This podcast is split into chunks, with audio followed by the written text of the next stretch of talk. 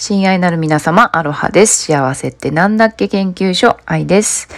えー、この一週間ですね、ゆうたろうのデイケアの夏休みと、そして日本でもね、ニュースになっておりました。カナダのね、熱波、バンクーバーもね、40度超えというね、ちょっと信じられない、あの、数字がね、出てましたですけれども、まあ、ほとんどね、私この11年目なんですけれども、カナダ、バンクーバーは、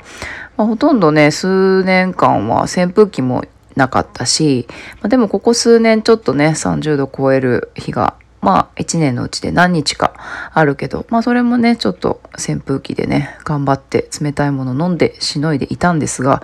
今回のは本当にね、ちょっと精神的にやられましたですね。はい。まあ普通のね、まあそんなね、涼しい夏なんで普通は。なのでほとんどのお家はね、冷房がないのが普通なんですよね。扇風機がないお家も結構多いんじゃないかな。なので今回本当この熱波でね、冷房も、あの扇風機もどこももね、もうソールドアウト売り切れ続出って感じでですね、うちも慌てて Amazon で2台目買いに行ったんですけども、まあ、扇風機回したってね、あの、熱風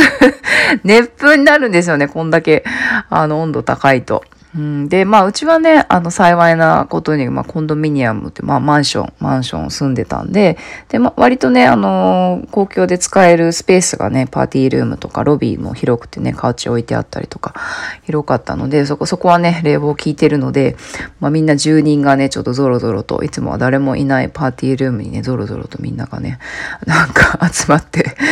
あと、ワンちゃんとかね、モルモットのね、カゴを持ってね、ハムスターとかのカゴを持ってね、そこに避難難してたり、まあ、うちもね、ゆうたろう連れてですね、絵本いっぱい持って、冷たいもん持ってね、あの、そこのカウチを陣取ってですね、もうほとんど一日中そこに、あの、避難したりしてたんですけど、まあ本当にね、なんていうのかな、大変だな、暑いのって。でも日本、日本の夏もすごいですよね。30度超えなんて当たり前だし、それに湿度もね、サウナ状態だし、それがまあ2ヶ月ぐらい続くっていう、私も日本を離れて長いですけれども、それに耐えている、ね、日本の皆様本当にリスペクトでございます。そしてね、今梅雨だけどこれからまた暑い季節がやってくるので、うん、気をつけてお過ごしくださいという思いでございます。そしてまあね、そのカナダの熱波は無事にね、2日間ぐらいで去って、で今日は7月1日ということで、あの、カナダデーなんですよね。カナダの建国記念日ということで、あの、いつもはね、本当にみんな赤い T シャツ着たりとかね、カナダのね、あの、国旗をね、掲げたり、車にね、あの、国旗つけたり、カナダの国旗をマントみたいにしてね、街中がね、パレード、カナダでのパレードでね、溢れてるんですけど、まあコロナでね、去年からそのパレードとかね、いろんなフェスティバル、イベントもね、なくなって、で、プラス今年はですね、あの、これも日本でもニュースになったと思うんですけれども、ジェノサイドっていう、ものすごく悲しいね、歴史がありまして、あの、ファーストネーションのもともとね、ここのカナダの地に住んでいた、あの、原住民の人たちがいるんですけれども、まあ、その人たちの、あの、子供、子供をですね、親から無理やりあの、話して、で、キリスト教のね、そういう団体が、まあ、政府の団体が、寄宿、寄宿者に入れてですね、そういう文化とか言葉をね、あの、なんていうのかな、西洋風に、あの、強制するというか、まあ、そういうね、あの、施設が、本当に最近までたくさんあ、最近というか、まあ、この数十年前までかな、たくさんあったんですけども、それの一つのね、施設の、あの、土地から250体だったかな、本当に何百人もね、子供たちの、あの身元不明のね遺体が見つかったっていうことでもうこれがすごい問題になってるんですよね。うんでもそれもただのねやっぱり寄宿舎ではなくてやっぱり虐待があったとかいろんなねあのー、歴史的なあの悲劇っていうものがあってですねうんなので今年のねカナダデーはですねちょっとみんな自粛モードでですね私そう 私間違ってねそうそうそう間違ってねっていうかそうドライブスルーのねあのー、カナダデイフェスティバルみたいなのがね、あって、それにお友達のね、あの、ダンサーの、あの、千春ちゃんが、あの、ダンスのパフォーマンスするっていうことで、ドライブスルーのね、その、ステージに見に行ったんですよね。で、その時に、あ、今日はカナダデーだからって言って、いつものようにですね、親子3人で赤い T シャツ着ていったんですけど、今年は本当その赤着てる人が全くと言っていいほどいなくてですね、なんか、あ、そうだった。みんなあの件があるから自粛、自粛してるんだったっていうことでね、ちょっと肌と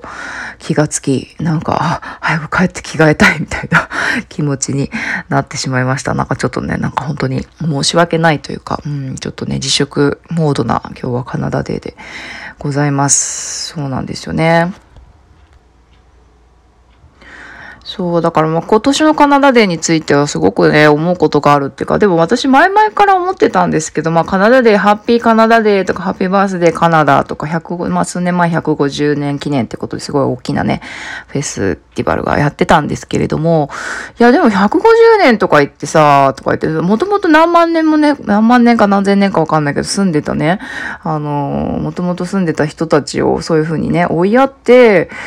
そう、本当のカナダっていつ生まれたのっていうかそもそもカナダってカナダの誕生日とか言ってるけどじゃあそれまで住んでた人たちが国と呼んだ土地と呼んだねその土地と愛し合って生きていた人たちの気持ちっていうかね歴史はどうなんだろうなっていう気持ちがまあ前々からねちょっとあったりしました。うん、私はでもカナダっていう国はすごくね、あの、バンクーバーのね、あの、多様性の話とかも、子育ての話とかもよくしてますけど、すごくね、大好きなんですけれども、やっぱりね、そういうところで、うん、なんか、セレブレーションなね、雰囲気もありますけれども、やっぱりね、ある違う側面で考えると、うん、なんかどうなんだろうって、カナダが100生まれて150年って言ってるけど、それって違う方向から見たらね、何かがね、あのー、葬られたというか、何なんだろうな言葉がね、ちょっと見つからないですけれども、また違った見方、違った記念日っていうところもあるんじゃないのかなっていうふうに思いました。うん、まあそんな感じでね、自粛モードなカナダデーなんですけれども、でも私はね、すごい、まあそういう歴史ってどの国にもね、あの、あるし、それをね、本当になんかもう見つめて受け止めて、ちゃんとね、知って、そしても新しいね、平和とか新しい国っていうかね、つながりを持って、あの、なんていうのかな、作っていくしかないなっていうふうに思ったりしています。そして、まあでもね、まあ、今年は、うん、そうなんだけども、でもカナダカナダの人ってね、すごいカナダ大好きなんですよね。本当に普段からね、なんだろう、カナダ、I love カナダみたいな T シャツ着たりとかね、国旗をね、なんかのイベントの時には国旗をね、ちゃんと掲げたりとか、子供たちもね、カナダの旗をね、こう、スーパーマンみたいにね、被ってバーって走ってったりとか、まあ、本当になんか、私はカナダが、私はカナダ人であることを誇りに思う。私が私はカナダがを愛してるっていう、それをね、ちゃんと表面、表現できるっていう